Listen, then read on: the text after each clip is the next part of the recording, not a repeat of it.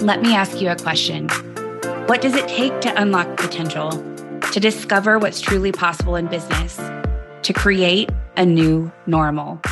It takes one thing, a leader who raises the bar, who sets bigger goals and higher standards for your business, your team, and most importantly, yourself. I'm your host, Kathryn Binkley. I've scaled businesses for over 17 years, and I've helped my clients make millions of dollars without sacrificing their freedom by building and leading high-performing teams. Together, we're going to explore what it takes to elevate your leadership, your team, and your business. This is The Elevate Effect.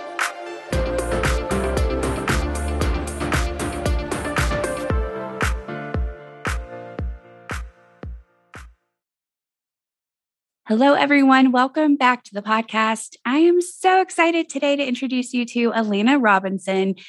She is a parenting coach. I'm going to have her tell you all about what she does. And I want to talk about her experience becoming an entrepreneur, growing her business to six figures, and then what happened after. And I can't wait to dig into that. But first, let's just back up and let you tell everyone a little bit about you and your business. Yeah. So as you said, I'm a parenting coach. I'm an early childhood educator, and I help parents who are at the end of their rope with their child's behavior understand why their kids are misbehaving and how to fix it without yelling, shaming, or timeouts. So I'm all about empowering parents as the expert on their own child and implementing all of the new science that has come out about child development and how behavior develops and why children do what they do. And take that out of the theory, sciencey stuff, and put it into real life in their everyday to solve the problems that are driving them up the wall. So that's what I do. And I do it through my membership program, Parentability. So great. I know it's helped so many people. And the age group that you work with specifically, will you share that as well? 2 to 6 years old. Yeah. 2 to 6 years old. Such an important age. And man, there's a lot that I could talk about there. If this podcast were all about parenting, we would really dive in, because definitely I have some things I could share about my experience raising young kids. And anyway, if you want to hear more about that, you're going to have to go check out Allana. And we'll tell you towards the end how you can connect with her and learn from her, because it's definitely an important topic, one that needs to be a priority, even as you're growing your business, if you have children, and she's the person to help you with it. But today, what I want to dive into with you is your experience growing your business to six figures and beyond. And so first, I'd love for you to tell us a little bit about your journey, how you got your business started, and how you kind of got to the six-figure mark. Yeah, I didn't start a business on purpose, which I think put me at a bit of a disadvantage because this wasn't an intentional thing. I started my business, I think a lot of people start their businesses out of necessity, but it wasn't a business venture for me. It was a freelancing stopgap when I started. I just had my oldest child. I was on maternity leave because I'm in Canada and we get that nice year-long maternity leave.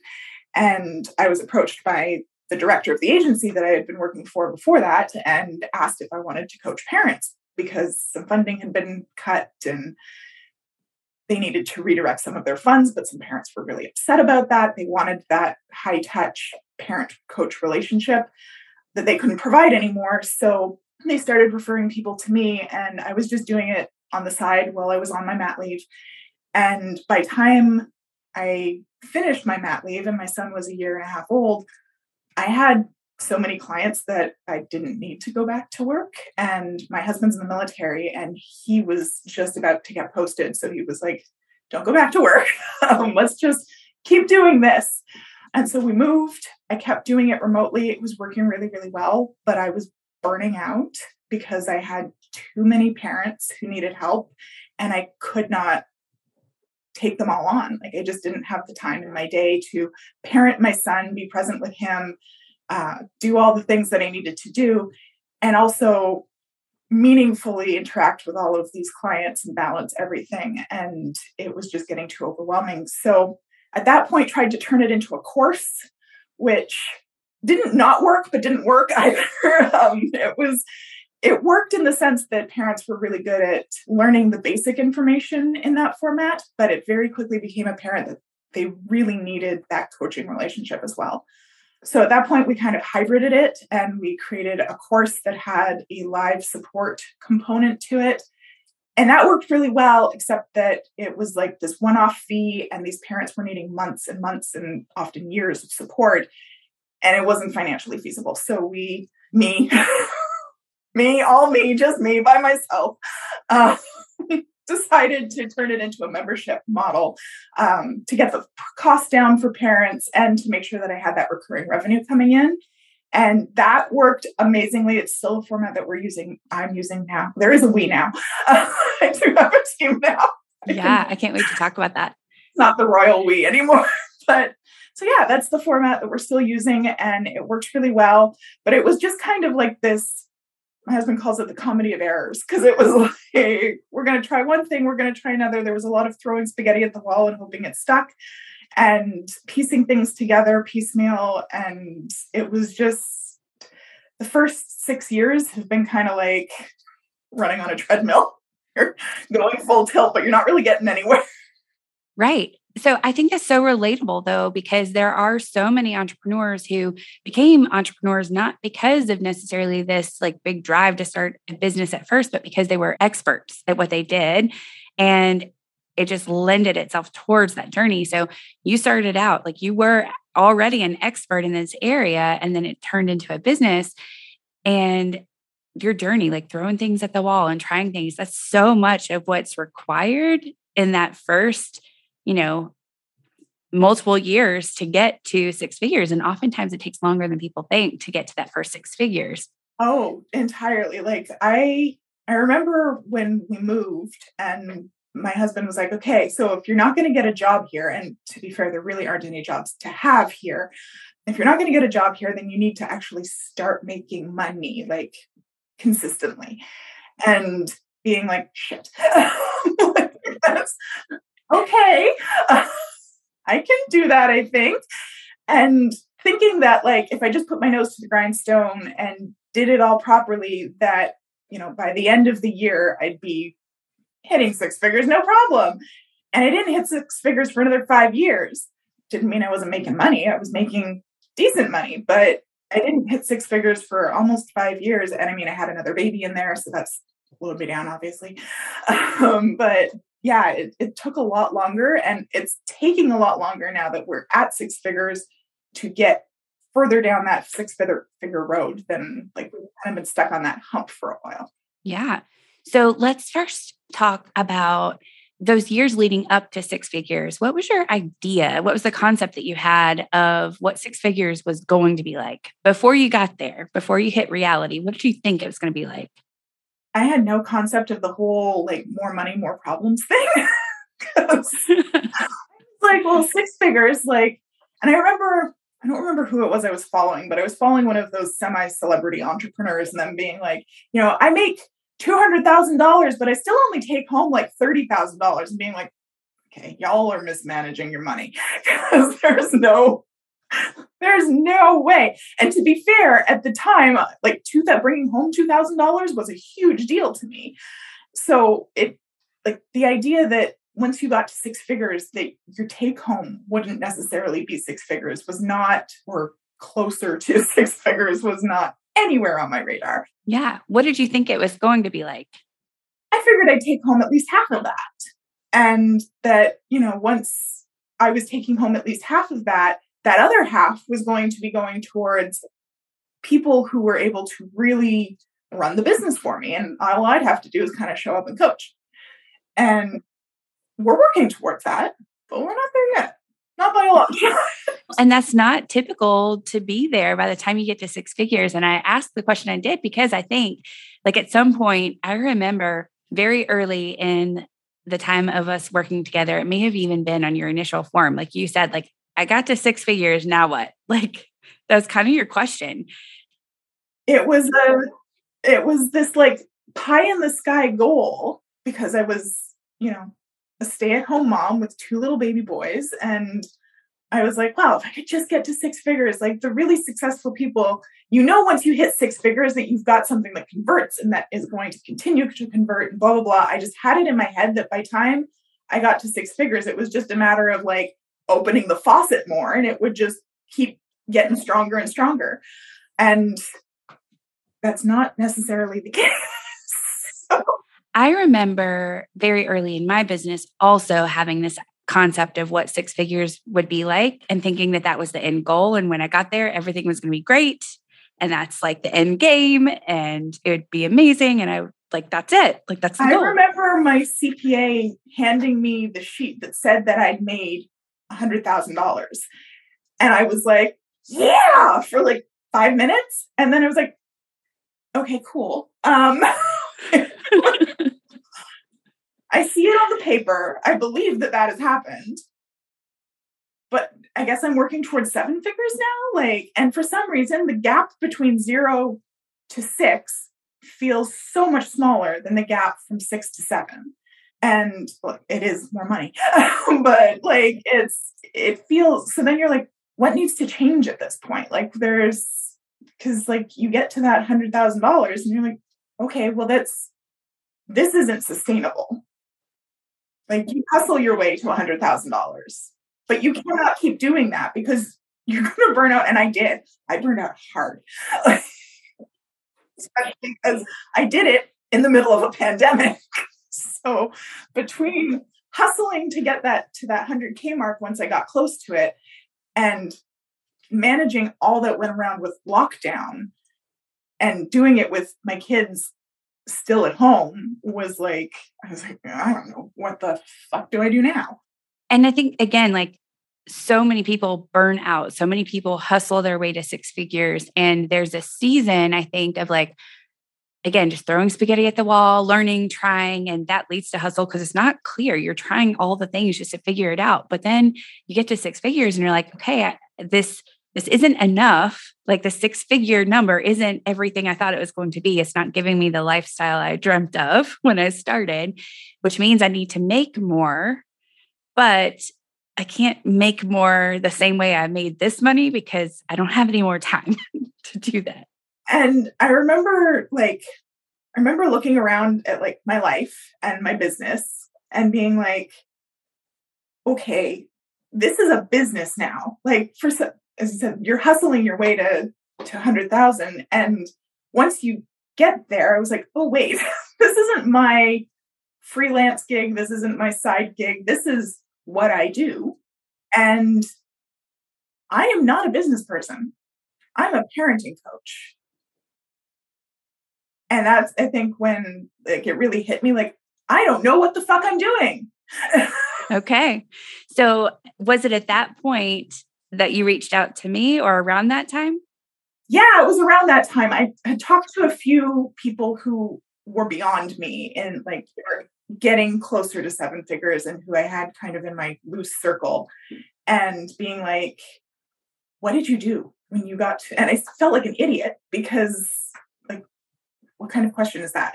But I did. I said to them, I'm like, what do I do now? What had to change to get you off of that? And they were like, well, and most of them gave me like this list as long as their arm. And I was like, I completely froze because I didn't know how to do any of those things. And yeah, you have this perception that the hustle part or the figuring things out part is kind of over by the time you hit $100,000. And I was like, you mean there's still shit to figure out? And I have to figure it out. Shit. So, so I at that point, I started like looking at different people because I'd had mentors that, and I'm sure everybody who's an entrepreneur, especially an online entrepreneur right now, you have people you follow on Instagram and Facebook, and you're like, ooh, I'd like to work with them one day. And I realized that everybody who was on my timeline was either behind me at this point, like I'd already outgrown them, or they didn't jive with me in any way, shape, or form. So I was like, who the hell do I follow now? Like I felt like I needed to tear down my Facebook feed and my Instagram feed and start over. And so they gave me some good people to follow, and you were one of those names. And I started listening to your podcast, started following you on Instagram, and I was like, okay, I like this girl.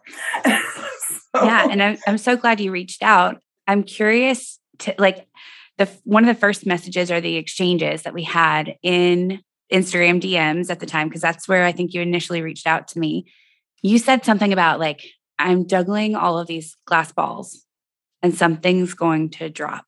So tell me what those glass balls represented and like what were their responsibilities? Yeah, I don't remember where I heard the analogy originally, but there's this concept that like you have glass balls and you have plastic balls and you're juggling all of the balls, and the ones that you let, sometimes you have to let the plastic balls fall. And that's okay because they bounce, they're made of plastic. You cannot let the glass balls fall. And I had been juggling so many balls for so long that I couldn't differentiate between the glass and the plastic balls anymore. I didn't know what I could hand off to other people and what really needed to stay in my wheelhouse. And I didn't know where to find the people to hand the plastic balls to, or some of the less fragile glass ones to. And so I did. I felt like I was constantly spinning plates and juggling balls. And I just didn't know. I didn't know because I'm not a business person. I'm becoming one, but. That's right. Yeah. And so you joined Scale to Seven, you joined the mastermind. And even like, as you're talking about like becoming this business owner, like we talked about becoming a CEO and really what that meant and what to think about. And so I'm curious now, like as you joined the mastermind and started to shift your focus, what are some of the things that you realized you needed to focus on to scale your business from six figures beyond that maybe you hadn't focused on before? I was trying to do everything myself. And once you kind of pointed out what could be handed over to other people, because right, when you're hustling and you're a solopreneur and you're all by yourself, you get this impression that you're the only one who can do your business. And there's nobody who could step into any of these roles, because that would mean that you have to entrust someone else with your vision. And when you haven't articulated your vision to anyone, you don't have any standard operating procedures, you don't have any documentation whatsoever, like your business is completely in your brain, it seems completely impossible to hand those things or anything over to anybody else. So you really helped me kind of flesh out, like, what is an administrative task? Like what is something that I don't actually have to personally do? And what can I hand over to people who are going to do those things better than I can, especially because they're going to give their full attention. And I'm like, yeah, I got to get this done so I can handle all these other glass balls. So a lot of pretty much all my administrative tasks have been handed over to team members at this point. I've actually handed over some of my coaching to a co-coach at this point, which I did since finishing Scale to Seven, because I was right around Christmas this year. I was burning out again. I was hitting a wall. And so I was finally bit the bullet and brought on a co-coach to handle my clients a couple days a week so that I can like sit and stare at a wall and not have to constantly be thinking about the business. I've been able to hand off a lot of my marketing to a marketing professional whose job it is. And she gives me a much reduced task list compared to what I was doing before. And then I fill out her requests and hand it back to her. And she does the social media things. And so I've just taken a lot of anything other than like direct client interaction and improving my course and my program and my product off of my plate and actually treating it like a business and having that documentation in place. And we just had some staff turnover where my assistant left. And so I have two assistants, or I did, and one of them left. And it was so seamless. Like before Scale to Seven, that would have sent me into a complete tailspin. And I would have ended up doing that person's job again, just because I wouldn't have had the brain space or the like ability to hand it over back to my other assistant. But because everything was documented and like it was structured as a business, and I didn't even have a project management system before you and I hooked up. Like literally everything was just in my brain, and I wrote it on a physical to-do list every day. And then I messaged people if they had something to do. And that was how I was managing my very, very small team at that point. But now everything's documented and it's in a project management system. So literally taking that assistant out of the equation, I was able to just take all of her tasks and assign them to a new person. And the instructions were there. I didn't have to spend a month training her. My business is now structured like a business. It's not structured as me being the puppet master and handing over dribs and drabs and bits and pieces to other people. That's so good to hear. Not that, you know, not that someone left, because that's always tough. It happens. It's a part of business and it's very normal, but that even when those things happen, it can be smooth. And I've experienced that in my business. So glad to hear that you're experiencing that as well. And knowing that, you know, the systems and the process to hire and the project management system being in place and all of those things made that just smooth. Yeah. Well, I mean, you saw the tailspin I went into just hiring an assistant. Like, I didn't know how to do that effectively. And in 2019, actually, like long before I hooked up with you, I had gone through what I call my year of VAs from hell, where I was just kept hiring people and they'd ghost me and the work wouldn't happen. And so I ended up doing it and I'd hire somebody new and they wouldn't do the work. And I think I went through like 6 or 7 VAs in a year, which seemed astronomical to me and still does, because I didn't know what I was doing. What do you think the difference is between the way that you hired before and the way that I taught you to go through the hiring process that made a difference? I used to hire off of my gut, which turns out is wrong. Like, I have a very good sense of people socially. And I think in my brain, I was like, oh, well, I'll have a good feeling about the people that I'm hiring based off of how we're interacting. And so I would hire people that I liked personally and that I got a good vibe off of personally, and not necessarily off of their qualifications or their ability to do the job. I was hiring them off of the faith that because I liked them, they would rise to the occasion. That's not an effective way to hire people at all. Right. You saying that, I remember the coaching call that you came to where you mentioned like you narrowed it down to a few people, and there was one you were leaning towards and you said like you really liked her. And that's like, I remember like at that moment, even following the process, it still came down to having to let go of the idea that that was the primary thing. Now, I'll tell everyone listening, that can still be a piece. That can be one factor to have that connection. But why don't you even share a little bit about the process of then what I had you do to narrow it down and compare them? Yeah, well, you basically told me to create a rubric of the different things I needed in a team member. And one of those items on the rubric was how much I personally connected with them. And so like in that instance where I think I had 3 that I had narrowed it down to, and there was one that I really connected with. And then the other 2, I was like, you seem like nice enough people, but I don't want to have a chat with you on a regular basis. And so I was able to, in that instance, then take that one line item in the rubric and give that girl a 10 in those areas and the others a 5. But then when it came down to it, when I was looking at the totals across all of the different things that I needed, her personality did not outweigh the other deficits. And so I ended up going with a different team member. And what I've realized now, even though we never did click personally, we never did have that personal connection. And I still I did before she left, found it very difficult to, to have conversations with her.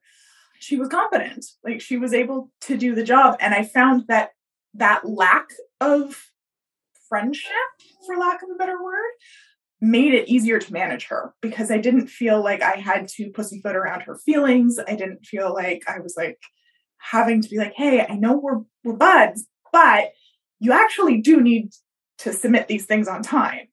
I was able to just be like, hey, where is this? and manage them and keep it all business and not insert my personal feelings into it. So I appreciated having your support with that, because I would have, if it had just been me, I would have hired the chick that I liked the best and she wouldn't have done a good job. And I would have been rehiring again 6 months later. And she didn't leave in the end because of any problems or anything. Her personal circumstances changed. So it was, she was with me for almost a year. So, and in the end, it turns out that my other assistant, who I also hired using the same process, was more capable to take on those hours. So I didn't end up losing a team member in that sense. I just had one team member who was more committed and able to take on more than I was giving her. So it was nice to be able to do that objectively and not get so caught up in my emotions about it, because, you know, I've got my two babies, but then my business is my other baby. And it's the only one that really needs me a whole lot right now. Like, the other two are in school now and they got lives and friends and shit. And this is what I'm spending all day doing, is nurturing my business. And it's so easy to get so caught up in your emotions and, you know, helping it walk, that you forget that this isn't also your social circle. Yeah. Tell me how that same thing that you just said is true in other areas. So not getting caught up in your emotions and really looking at it like a business. What other areas is that true outside of team? Yeah, like even the softwares that we use. I recently went through a strong audit of like all the moving pieces that we had in our business, and we were hemorrhaging money on some softwares that, yeah, they were helpful, but we didn't really need them. And we were able to find cheaper alternatives that did the critical functions just as well. But I was emotionally attached to those things because a lot of them were softwares that I had started using early on in the business when it was just me and there were fewer options. And I had spent, you know, weeks, sometimes months researching them. And so I was like, oh, like, this is my buddy. It's a software, Allana. It's my buddy. And it served me well. And, you know, you feel this loyalty towards this robot that helps you out. And so it was, again, I was able to make that rubric and be like, these are the different softwares that we're using. These are the different things I need it to do. Which one of these is going to perform well? And one of those line items was the fuzzy feelings I get because I've been using it, the familiarity that I have with it. But does that justify the way higher price tag? It turns out no. So it's just that whole concept of objectively evaluating decisions based off of a list of factors. And I had a really hard time at first coming up with what those factors would be, like across hiring, software, even program changes I've applied it to, where, you know, you have all of these clients being like, hey, can you update this? Hey, this didn't make sense. Hey, can you do a video on that? And because it's a membership, I'm like, yeah, I want to do all of it, but what's the highest priority? And is the highest priority necessarily what people are most vocal about what they want? No, actually it's not. So it was, again, I've applied it to that area too, where I listed off all the things that I needed to improve upon or update. And instead of getting overwhelmed by it and just letting it stagnate, because that's what I do when I get overwhelmed, I just go, fuck it, and I walk off. And I won't deal with it. I was able to sit down and put all of those things on a spreadsheet and create a rubric for what the different factors are that meant that should be updated or improved or created. And then actually evaluate all of those factors for each one. And that made, like, we have a roadmap now where I can actually say, hey, you can expect this to happen in July because that's where it falls on the ranking of things. And like, I know my personal capacity, like right now, is to really update one factor of the program a month. So I'm now able to look at that roadmap and go, okay, that's not actually going to get done until July. And I don't feel panicked about it, because I have this objective view of really how important is it to have that update done or to have that created. So it's applied across a lot of different areas. Yeah, I love that. I'm so glad it served you so well in all of those areas. Another area that I just want to touch on briefly is numbers and data and financials, because we spent some time together on that. And it's an area that most CEOs that I know that start to work with me really avoid. They don't love the numbers. And I know that that's been true for you. That hasn't been your favorite. So yeah, well, I'm actually, it's a learning disability that I have. I'm dyscalculic. So I don't see numbers accurately. And the relationship between numbers makes less than 0 sense to me. And again, that was one of those things of what gets you here will not get you there, where up until I hit $100,000, I was like, okay, as long as I'm not spending more money than I bring in, like most basic math, this number is bigger than that number. We're good. There's more money coming in than there's money going out. That's all I cared about until we got to 100,000. And then I was like, oh, okay, there's a lot more to it than that. And I can't use those numbers strategically, personally, because I can't see those numbers. And I didn't see the relationship between the numbers. And so it was wonderful having you kind of go over those numbers with me, because you can see the relationship to numbers that just doesn't appear in my brain. But it also helped me, like when I was, again, looking at what I was going to hire and who I was going to hire and what the priority was.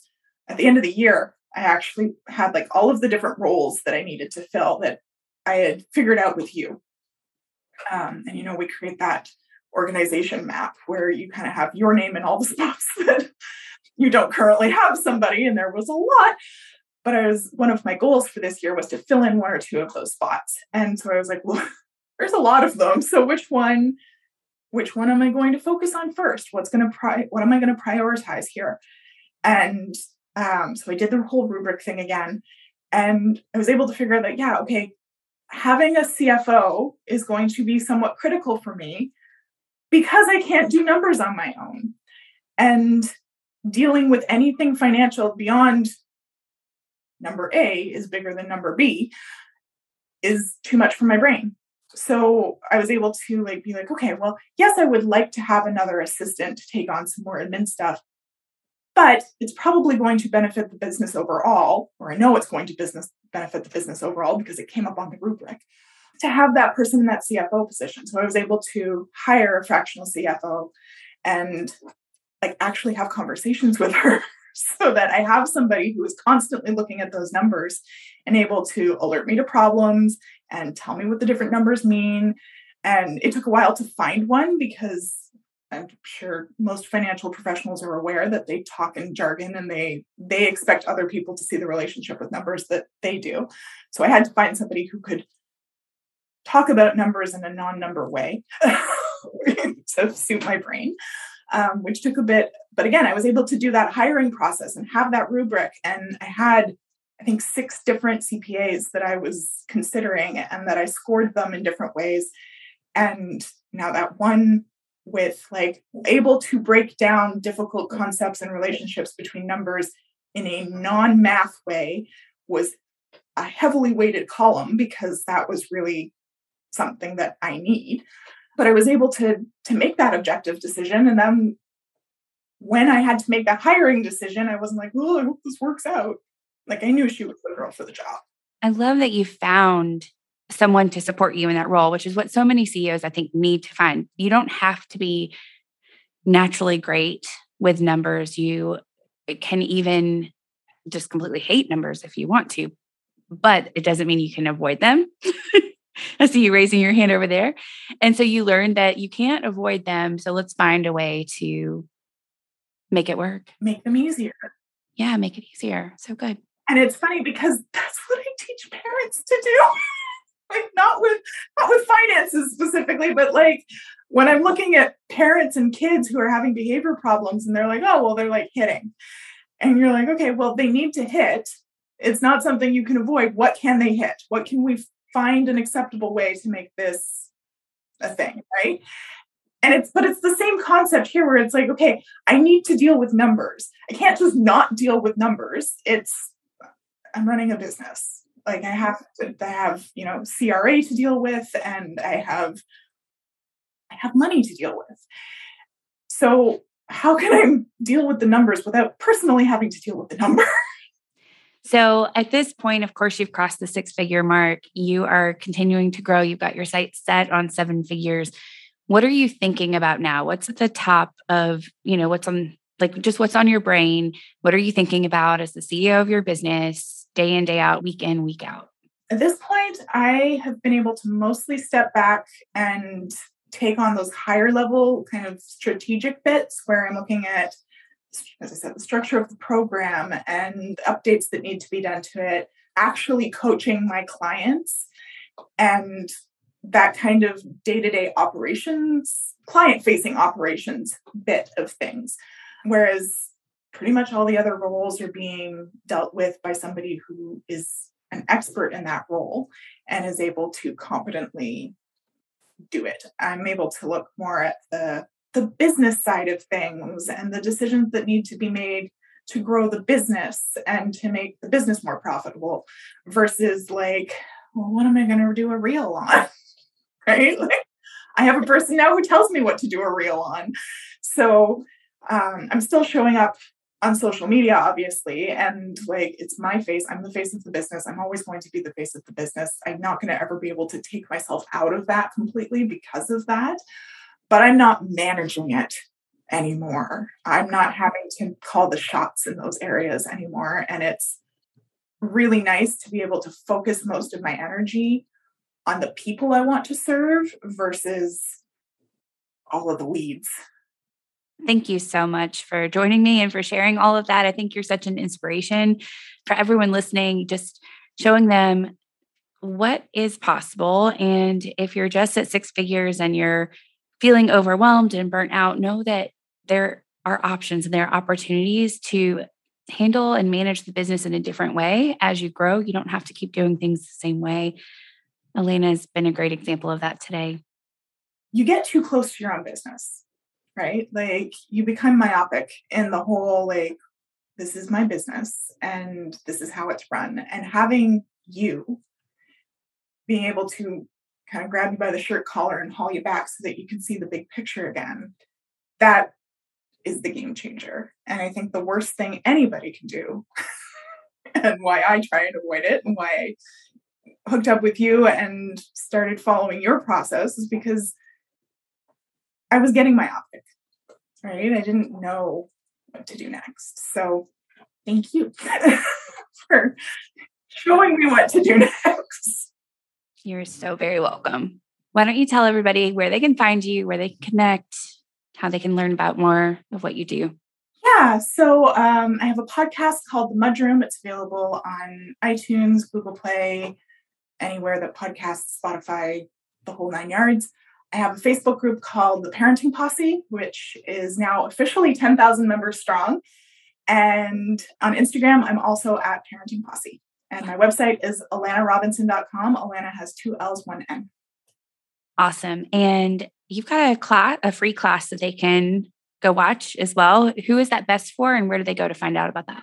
Yeah, if you have a child between the age of 2 and 6 years old and you are at the end of your rope with their behavior and you just don't know what else to do, especially if you maybe talk to a doctor or a psychologist and you've basically been told to parent better, and you would if you knew what that meant, you're obviously doing the best that you know how. That's who my free class is for. And you can find that by going to my website. There's a big orange button right at the top that says free class. Click on that and it's all there. Awesome. We'll link it all up in the show notes as well. Thanks again for joining me. So glad to catch up with you and to have you share your experience. Thank you so much for having me. If you're loving what you're learning on the podcast, subscribe and leave a 5-star review. And if you send me a screenshot of that review, I'll give you free access to my CEO Scorecard.